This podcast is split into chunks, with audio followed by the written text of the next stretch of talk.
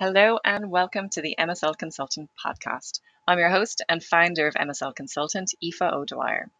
Today on the podcast, I interview Marcus West and we discuss scientific storytelling. Marcus has over 30 years' experience coaching people on how to communicate effectively and in an engaging manner. And we dive into some of the practical things MSLs can do in order to be more effective when storytelling in front of KOLs and avoid data dumping on their KOLs. This episode is sponsored by 60 Seconds. Enjoy the episode. Hello, Marcus, and welcome to the MSL Consultant Podcast. Thanks so much for having me. So, before we get into our topic today, can you give the audience a little bit of your background? Yeah, no, sure, sure, absolutely. I've been coaching uh, people uh, on storytelling, uh, on coaching, media training, uh, and presentation skills for 30 years. I have a background in theatre. Uh, and um, I've kind of taken that uh, background in performance and script writing and directing and sort of repurposed it for the uh, corporate sector. Amazing. And you talked about storytelling. One of the things that MSLs and medical affairs hear a lot about today is scientific storytelling. Can you give us a bit of an overview of what is scientific storytelling? What does it actually mean? Yeah, no, sure. I mean, I, I think um, a lot of uh, MSL teams are trying to work out different ways to help uh, their MSLs to communicate more effectively. And I think uh, naturally they've nominated storytelling as a as a really nice way to do that. Um, and I think um, to me, scientific storytelling is essentially the same as any uh, uh, any other sort of storytelling in terms of its uh, structure and execution. Um, and basic basic sort of cornerstone principles. But I guess it's exploring uh, more of a technical uh, scientific narrative um, and uh, I, introducing storytelling precepts, I believe, uh, provides uh, a, a, range of kind of tools to the MSL uh, to use at particular points to try to just give more shape to the utterance. And you mentioned uh, the cornerstone principles of storytelling. Would you be able to give the audience some idea of what these principles are? So, if they've never done any research into storytelling, what are some of the key principles of storytelling? Yeah, well, I think one of the sort of positioning, uh, key key sort of positioning ideas for me is that in our normal non-work lives, we uh, interact with one another by telling stories. Uh, that's what we do. We, you know, we go to the pub and we tell stories to each other. We go to dinner parties, we tell stories. We get home from work, we tell stories. You know, but for some reason, when we get into a work context, stories uh, are seen as not appropriate for that context, and things like PowerPoint presentations and uh, stuff like that uh, tend to, um, I guess, uh, be more prevalent. So I suppose that is very important. Start from the, the, the, basic principle that human beings interact with one another by telling stories. Now that's sort of the common denominator. Now, what do I believe are the, are the key principles? There are many, but I think having a beginning, a middle, and an end is a, is a good starting point. That's uh, the Aristotelian three act structure uh, many, many hundreds of years old and uh, still as effective as ever. So, how do we set up the story, introduce the uh, the hero, if you like, and then how uh, does that hero in the second act, uh, you know, what challenges do they face and how do they overcome those challenges? And then, how does the story reach its climax, and uh, and what is the the denouement? How how how do things look looking into the future?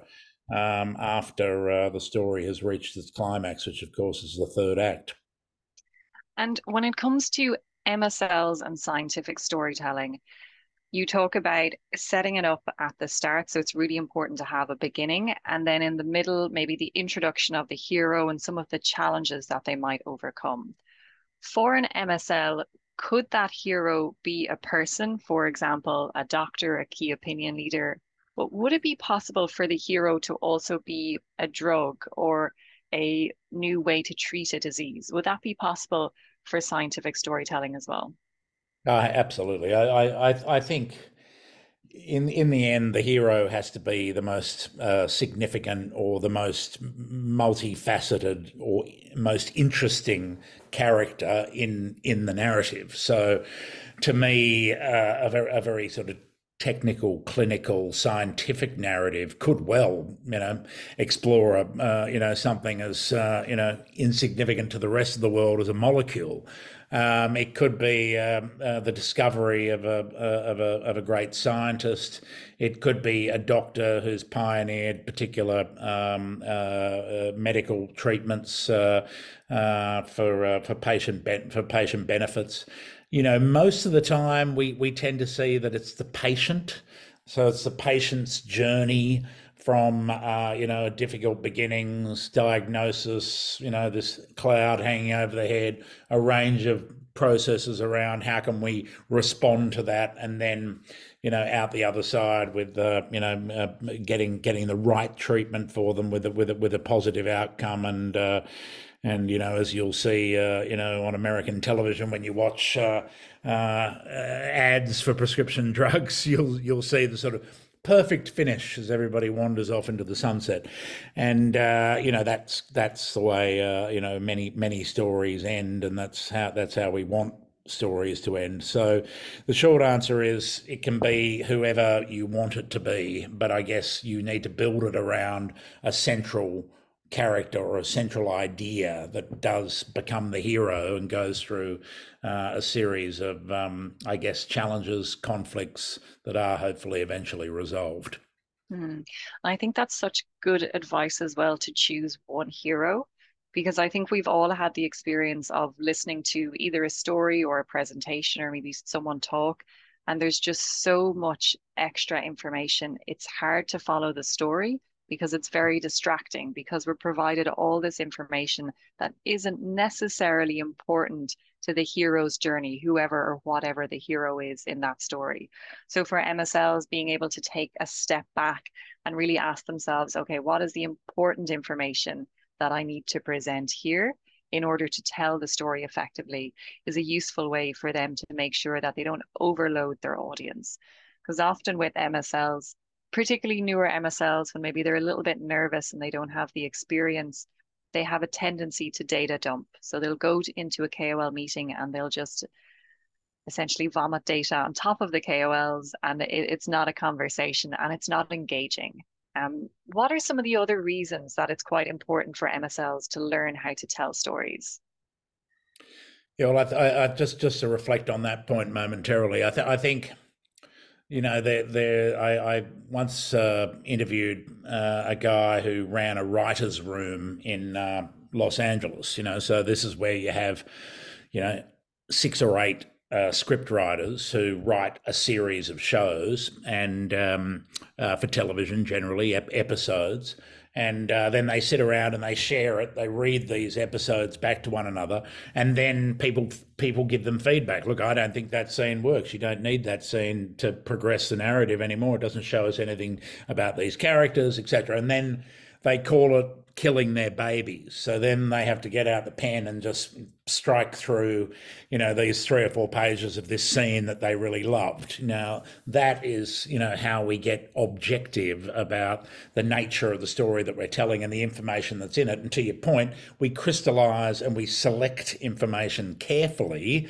so that it's not too much. I think people have, uh, you know, they even even highly intelligent people now with social media and phones and the way that we consume information we don't have the attention span that we used to. So I think this idea that we might talk for, you know, three, four, ten minutes straight, technical, dense information is exceedingly unwise. Yeah, 100%. Because at the end of the day, to your point, we're all human. We're overloaded with information. We all have our phones in our hands. We're on screens constantly. And if someone were to talk at me for 15 minutes, I would most likely just glaze over and completely zone out. And it would be really difficult for me to understand well, what's the really important piece of information I need to take from this conversation if they're just throwing too much information at me. And I love how you talked about that example of the the screenwriters and how they will remove certain things because you don't need it to progress progress the narrative. And I think that's such an important phrase and something that MSLs can use for themselves when they're preparing for KOL meetings. Do I need this to progress the narrative? Do I need this to add value to the KOL? Do I need this piece of information to educate the KOL? And also, as MSLs, if we're able to speak a little bit less, but more clearly, it will actually demonstrate a higher level of confidence in front of KOLs because we won't be rambling and rambling and sharing all this information that isn't required, but instead we'll come across a lot more composed because we'll know exactly the information that we need to share. We can speak a little bit slower and we can ensure that we're able to educate those physicians appropriately. Yeah, absolutely, and I and I don't think there's any, you know, you know, the great uh, sort of truths, uh, if you like, in life are, are, are ultimately quite simple, um, but crystallized, well thought through, and and also in in the in the framework of a conversation, they're allowed to breathe.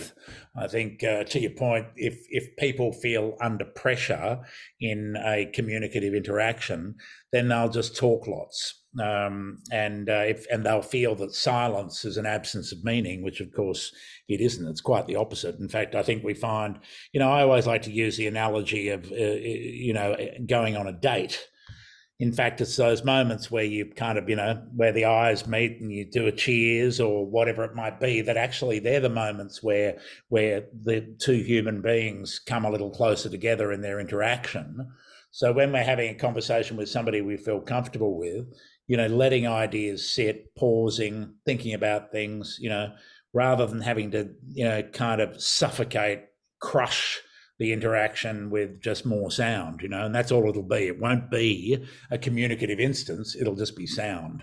Yeah, yeah, and just noise, unnecessary information that isn't really going to get to your objective, which is to build that rapport or to really educate um, the KOL. And the importance of silence is so huge because it enables KOLs time to think. And often, if there is a moment of silence, directly after that is when MSLs will get the greatest insights because KOLs will have a little bit more time to think and they might think, okay, it's a bit silent, maybe I'll fill this. And then they'll share something else, something that maybe they wouldn't have a chance to share if the MSL had kept talking. Um, but it can be really those golden nuggets that come in those moments if the MSL is willing to sit in silence for a moment or two.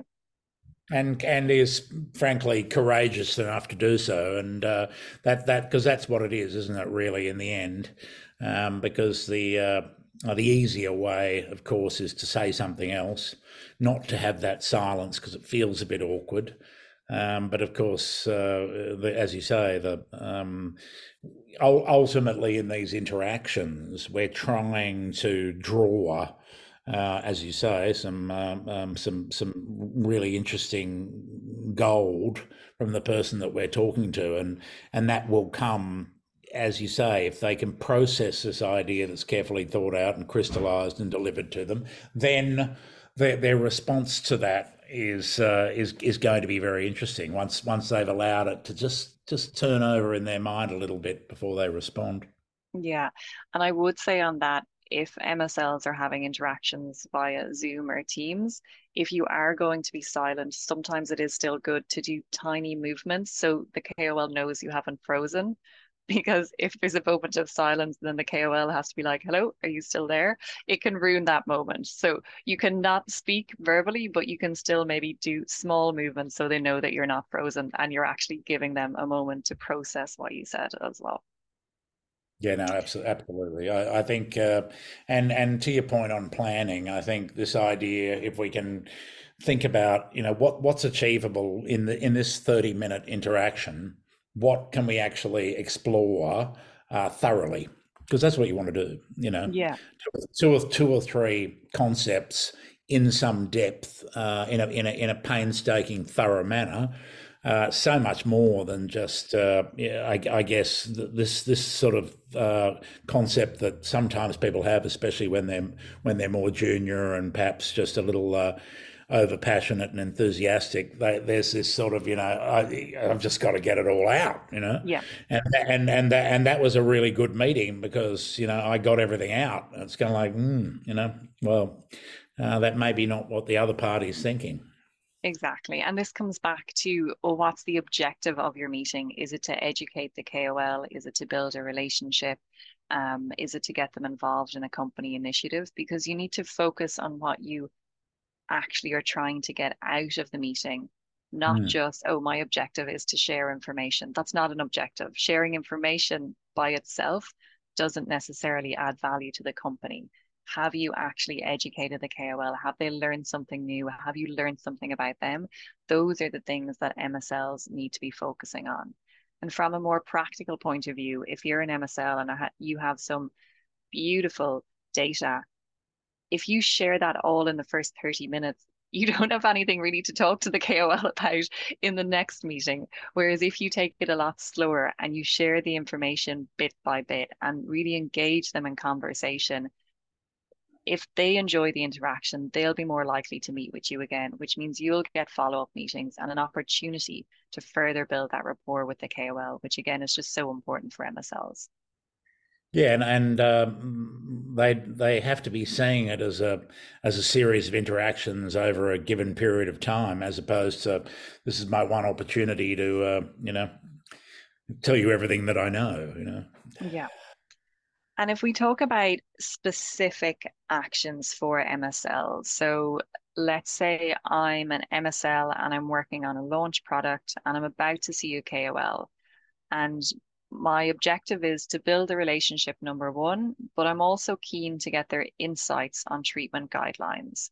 So earlier you talked about one of the key principles of storytelling is to have a beginning, middle, and end to kind of really set it up to talk, think about the hero, the different challenges um, that that hero encounters, and also how the future might be different because of the hero overcoming these challenges.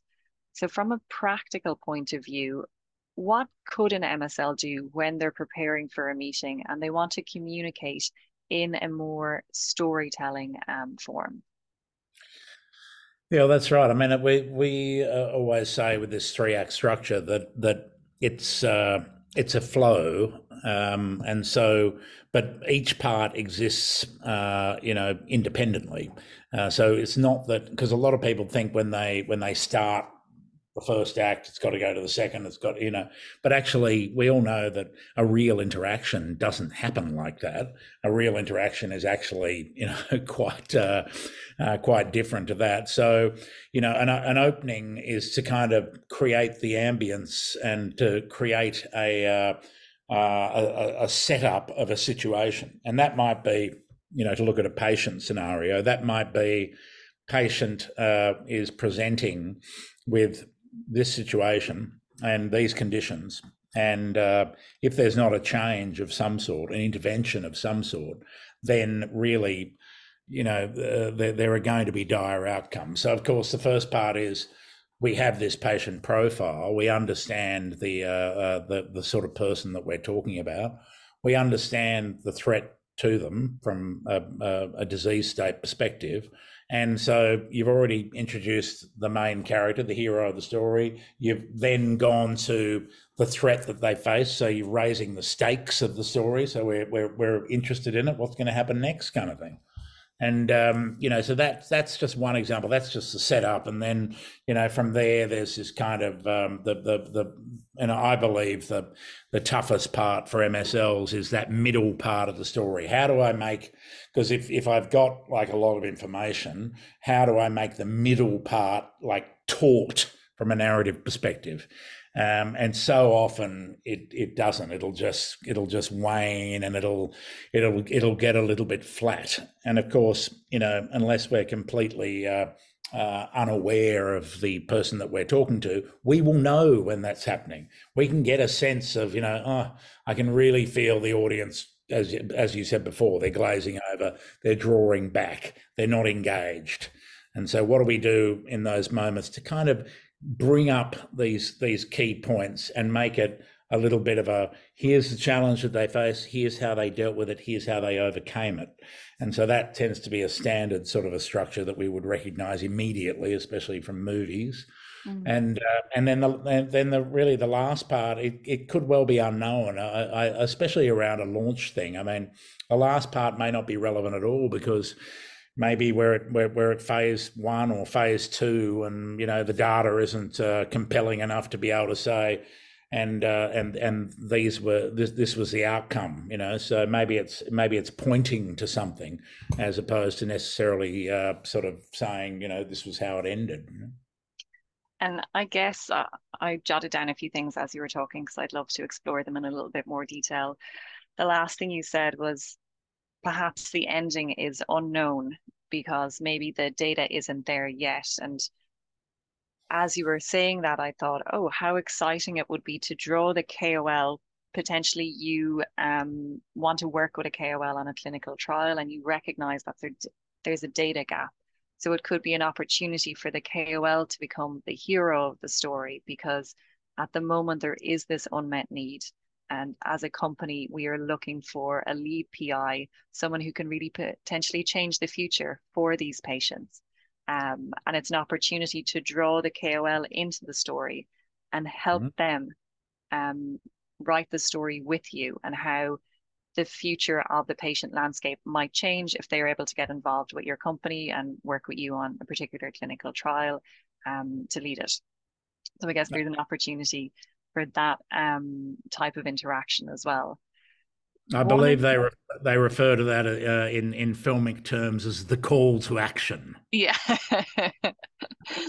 um, as you were talking, another thing that struck me was emotion and feeling. Is this something you recommend MSLs think about as they are preparing for an interaction and they're going through this scientific storytelling exercise? Should they say, okay, what type of emotion do I want to evoke in my um, KOL? Do I want them to be excited? Is it going to be empathy? Is it going to be anger that there isn't a proper treatment available? Um, is that something that would be useful for MSLs to think about? Oh, absolutely. I mean, I I, I, I always uh, I always point to uh, uh, people um, in the in these uh, situations being able to come up with an with with an action when they communicate. So to your point, to excite, uh, to to to you know frustrate, to whatever it might be. So you're actually pointing what you're doing, and you're creating an intention around the way that you're communicating. I I, I think it's a super interesting point. If you if you can't if if, if your sole uh, intention is to inform, then it's going to be it's going to be you know we might as well go back to uni you know it's going to be pretty dry. Um, you know it has to there has to be a little bit more hanging on it than that. It also give gives what you say a little bit of a rudder. It gives gives us some direction uh, for, for for what you're attempting to do uh, most most certainly. And to, to your other point on uh, uh you know on, on on the impact of medicine I you know everybody will talk about doctors and uh, bedside manner. Uh, you know, a lot of doctors, uh, you know, being a little a little bit uh, sort of uh, impervious to uh, you know pain and things like that. I think there is um, always a way to find the human perspective and the and what the patient's suffering, how they're going through it, how it's not just impacting them, but how it's impacting their whole sort of family circle, and uh, how improved health outcomes just immediately lift that whole scenario. And um, I think you know from from a position of, of, of purpose and why am I doing this job and why am I, am I involved in this career? Crucially important, but also in the interaction. You know, how is this actually washing through to real people having a, a more a more satisfying, content existence? And one of the things you mentioned there was how does it affect um, the patient, but also everything in their life. And this is such an important point because nowadays, in particular, and for the last couple of months, I've spent a lot of time speaking to different um, patient engagement directors at different pharmaceutical companies. pharma companies, and rightly so, are not just focused on the patient, but also on the caregivers and the care partners of that patient as well.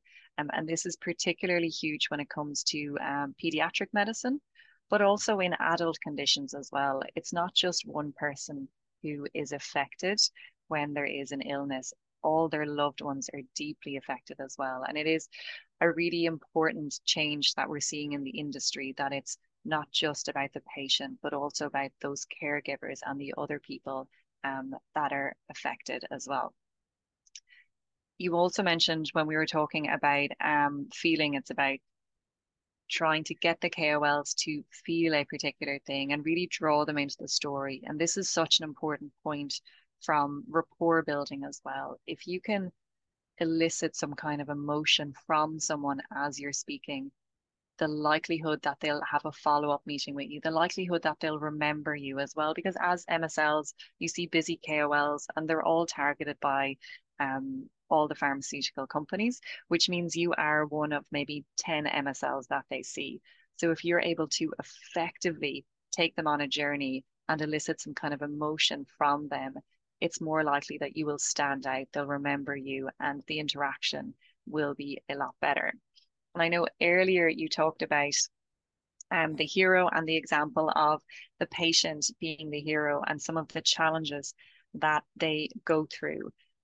And for example, side effects are something that patients experience when they're on medications, which we're all aware of. And it just struck me that it's so important when we're presenting information that we keep it relevant. So if we set up a hero's journey that you know, patients currently on treatment X, they experience these side effects, which really, really impact their quality of life. And then we present data where those side effects are minimized. It brings the KOL or the doctor on a journey where they can actually see the relevance of maybe a secondary endpoint where there was a 30% reduction in a certain side effect because you've already set up that this particular side effect was something that was really challenging um, for the patient. So again, it just goes back to you're sharing relevant information and you're just really taking them on the journey um, with you. Yeah, no, abs- absolutely, and and and you to your point, you've got this, you're, you're striking this balance, like all good stories, between a rational kind of, you know, here's here are the things that are going on, here are the milestones, this is what's going on, this is the science, but then the emotion as well. And if and if you can have have a nice melding of rational and emotional, it means it also means that you're changing gears, you know, and uh, and that that's an incredibly important part to effective communication. Because if you're staying on the same note, um, it's the same as language. You know, you can't you, you can't communicate with people in in really dense uh, uh, scientific chat uh, for too long because it's just not sustainable. Uh, it needs to be conversational. It needs to be exploratory. Uh, it needs to be contextual as well. And then, you know, some salt and pepper, some seasoning with the uh, with with the, with the scientific stuff. Obviously, that's going to give you the credibility. That's going to that's going to make you know that's going to demonstrate that you know what you're talking about. But if that's all you do, then they're not going to be listening for very long because they need that they need that light and shade. They need a bit of color. Uh, I think that's uh, that that sort of dimension uh, of things um, and your ability to sort of shift uh, is uh, you know critical to having a successful interaction. And what is the best way for MSLs to practice their scientific storytelling? Because if they're new MSLs and they're not used to communicating in this way, is there a way for them to practice this before they actually have a meeting with the KOL? Yeah, well, I mean, you know, I, I think uh, there are two stages. I think um, probably three actually. I think the first thing is to plan and to and to kind of go, all right, well, this is the narrative that I'm going to tell, and then you have this, then you have your structure, and you kind of plot the story based on that that structure, and then you break it down. So we've got the first act, second act, and the third act. We don't practice all three together. We just practice one part at a time. Let's just imagine they're, you know, somewhere between a minute and two minutes, um, you know, without interaction, without interruptions and uh, and responses. And then from there, you know, really depends how you interact with content. You know, some people really like to heavily script material, and uh, other people like to work to talking points. Um, you know, you should never be working off a script, but sometimes it's useful to write something out longhand first, just to kind of, you know, thresh through and distill things and work out, no, no, no, let me take that out, let me build that bit out a bit more, whatever it might be. Um, and then if it's got anything to do with communication, this has been one of my great uh, bugbears of 30 years of coaching people communication skills if you're not practicing it out loud, you're not practicing. You know, writing something out, typing something out, imagining how it might sound. It's as ludicrous as you know a piano player not practicing a piece on the piano. You know, if you're going to speak something and you're not actually practicing it deliberately and out loud, recording it and reflecting upon it, and uh, maybe even you know sharing it with one of your colleagues and talking about it and then distilling it further uh, you know, you're not really practicing. I think deliberate, out loud practice with some reflection uh, really allows you to do a lot of um, self tutelage and to get rid of a lot of that kind of because what you're trying to do is it's like a you know your your your message that you're communicating is like a perfect bonsai tree you know and it just get out those little nail scissors just to kind of get that perfect sort of shape to what you're trying to say, where where not a word is wasted. That's the goal. Yeah.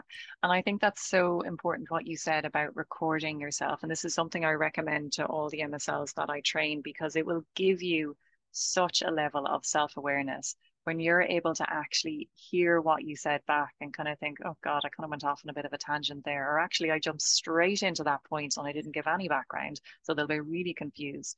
And often it's not something we realize unless we practice it out loud, as you said, but also record it and really reflect. Is there a way to make it clearer? Is there information missing? Is there information that can be removed?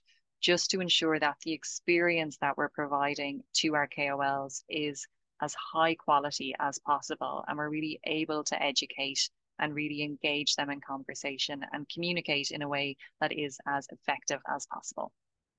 That's it. It's it's like it's like dialogue in 4K kind of thing. Yeah, exactly. Uh, Marcus, thank you so much for sharing all your insights today and your over 30 years of experience in communication skills. Where can people find you if they want to learn a little bit more about you and the work that you do? Yeah, look, uh, 60seconds.com. That's the uh, that's the website, and uh, obviously I'm on LinkedIn as well. And uh, happy happy to chat. I think uh, I think your point on um, deliberate practice is is a is a really good one because you don't know what you're saying in the moment that you're saying it, but when you listen to it back, it's it's a great experience. Just don't don't overanalyze it because sometimes that can lead to paralysis. But uh, you know, just listen to it and just you know observe it by two points. One is, did it make sense, and do I sound like I mean it? And they're the two key sort of principles for any effective delivery of a message. But thanks for your time. I, I really appreciate it. Fantastic. Thanks, Marcus. Take care. Bye.